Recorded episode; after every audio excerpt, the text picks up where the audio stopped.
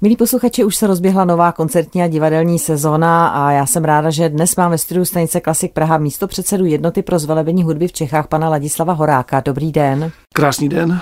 Protože i vaše společnost, tedy jednota pro zvelebení hudby v Čechách, přispívá k tomu krásnému kulturnímu dění. Zpravidla to bývá vždycky na podzim, kdy pořádáte festival Kultura v srdci Prahy. Letos už je to jedenáctý ročník a jako v plynulých letech je tam šestice koncertů, které se konají, myslím bez výjimky v koncertním sále Pražské konzervatoře, je to tak? Je to tak. Tak co jste připravili pro letošek? Začínáme už 11. října tak 11. října máme zahajovací koncert a ten samozřejmě tradičně bude patřit Symfonickému orchestru Pražské konzervatoře pod vedením Miriam Němcové. Úvod i závěr tohoto koncertu je ve znamení Wolfganga Amada Mozarta a jeho předehry k opeře Figurova svatba, respektive potom na závěr k symfonii D zvané Pražská. Nicméně, solistou večera bude německý houslista a vítěz soutěže Končetinu Praga, Mark Levin, který zahraje solo ve slavném koncertu Felixe Mendelssohna Bartoliho koncertu E-moll. No a tento koncert stejně jako ostatní naše akce se koná od 7 hodin. Mimochodem, na tomto koncertu bude i prezentace nové knihy Jiřího Kosteleckého, která se jmenuje Bolestné echo času, což je památka obětí holokaustu. Hmm. Já jsem říkala hned na začátku, že se všechny ty koncerty konají v sále Pražské konzervatoře, takže vlastně jenom připomínám lehce to, co jsme říkali každý rok, že jednota pro zvelebení hudby v Čechách vlastně primárně vznikla a i to obnovené združení vzniklo proto, aby podporovalo právě mladé studenty a posluchače konzervatoře. Je to tak a právě hned naše druhá akce, kterou pořádáme v rámci festivalu, tak tady si právě poslechnete a uvidíte také mladé studenty Pražské konzervatoře, kteří pod režijním vedením Zbigníka Brabce připravili nejznámější českou operetu Oskara Nedbala Polskou krev. A tu můžete právě opět v sále Pražské konzervatoře zhlédnout 19. října od 19 hodin. Tak to je příjemné, protože opereta už začíná být trošku opomíjenou popelkou, takže si myslím, že malinká renesance vůbec neškodí, ale ten říjen je plný, takže i 25. října pokračujete další akcí, koukám. Je to trošku netradiční, protože tentokrát to je ve spolupráci s Česko-německým skladatelským sympóziem a je to takový, jmenuje se to Bohemika in Germanium Reversus, nicméně na pódium přivede netradiční nástroje a program plný premiér. Takže se představí například špičkový mnichovský hráč na citeru Georg Klasel, ale také akordionové soubory, což je mi vlastní, z Honor konzervatoře z německého Trossingenu a také český akordionný ensemble.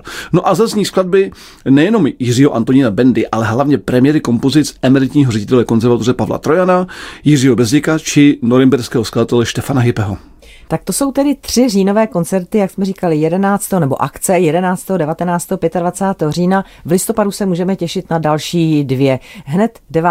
listopadu dívám se podsta profesoru Františku Pišingerovi, tak poprosím o rozvedení. Taky já jsem pana profesora velmi dobře znal. Opravdu to byl legendární pedagog a zakladatel například Dvořákova kvarteta, ale tento koncert je k výročí 50 let od zahájení jeho výuky na Pražské konzervatoři. A uctít ho přijde hned několik generací čelistů a jeho bývalých žáků, jako je například Petr Nouzovský, Miloš Jahoda, Josef Bárta, Petr Šporcel, Krištof Lecián, Hanna Baboráková, Epo Kvartet a další. Mimochodem partnerem tohoto koncertu je společnost Antonína Dvořáka a uvádět ho bude velmi agilní Zuzana Dostálová. Tak to je 9. listopadu od 19 hodin a 23. se dostane, koukám na laureáty mezinárodních soutěží, tak určitě se máte čím pišnit. Tak máme pravidelně, vždycky zveme alespoň čtyři naděje vlastně české kultury, české hudby a tentokrát to je laureátka mezinárodní pěvecké soutěže Antoně Dvořáka v Karlových Varech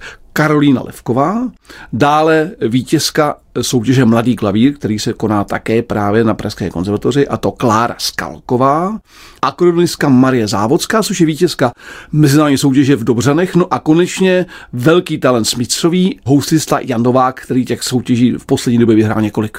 Takže mladé laureáty si lze poslechnout 23. listopadu. Ano, tento koncert proběhne ve spolupráci s nadací Život umělce, která právě těmto mladým umělcům hodně pomáhá. Mm-hmm, tak to je dobře, to je dobře, že mají podporu na začátku své kariéry. No a ten poslední, tedy šestý koncert, ten se koná 6. prosince. Čím uzavřete kulturu v srdci Prahy?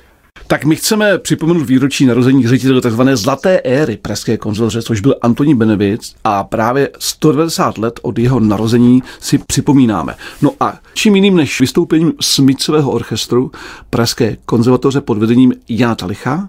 No a na programu bude hudba mimo jiné Antonia Vivaldiho, Concerto Grosso či Karla Stamice, ale také rumunské tance Beli Bartóka. No a tento koncert, který jsme nazvali Tribut to Antonín Benevic, uzavře právě festival večerem 6. prosince od 19 hodin. Také rád zmíním, že náš festival se uskuteční díky grantům a podpoře Státního fondu kultury Městské části Praha 1, nadace Život umělce a společnostem Unicorn a kolektory AS. No a vstup na všechny akce je zdarma. Tak my srdečně zveme na 11. ročník festivalu Kultura v srdci Prahy v koncertním sále Pražské konzervatoře mezi 11. říjnem a 6. prosincem. No a já jsem ráda, že nás osobně přišel pozvat místo předseda jednoty pro zvelebení hudby v Čechách, pan Hladislav Horák. Tak krásný podzim plný pěkné hudby. Děkujeme za pozvánku. Děkujeme a přijďte podpořit naše mládí, talentované. Budeme se těšit a mějte se hezky. Naschledanou.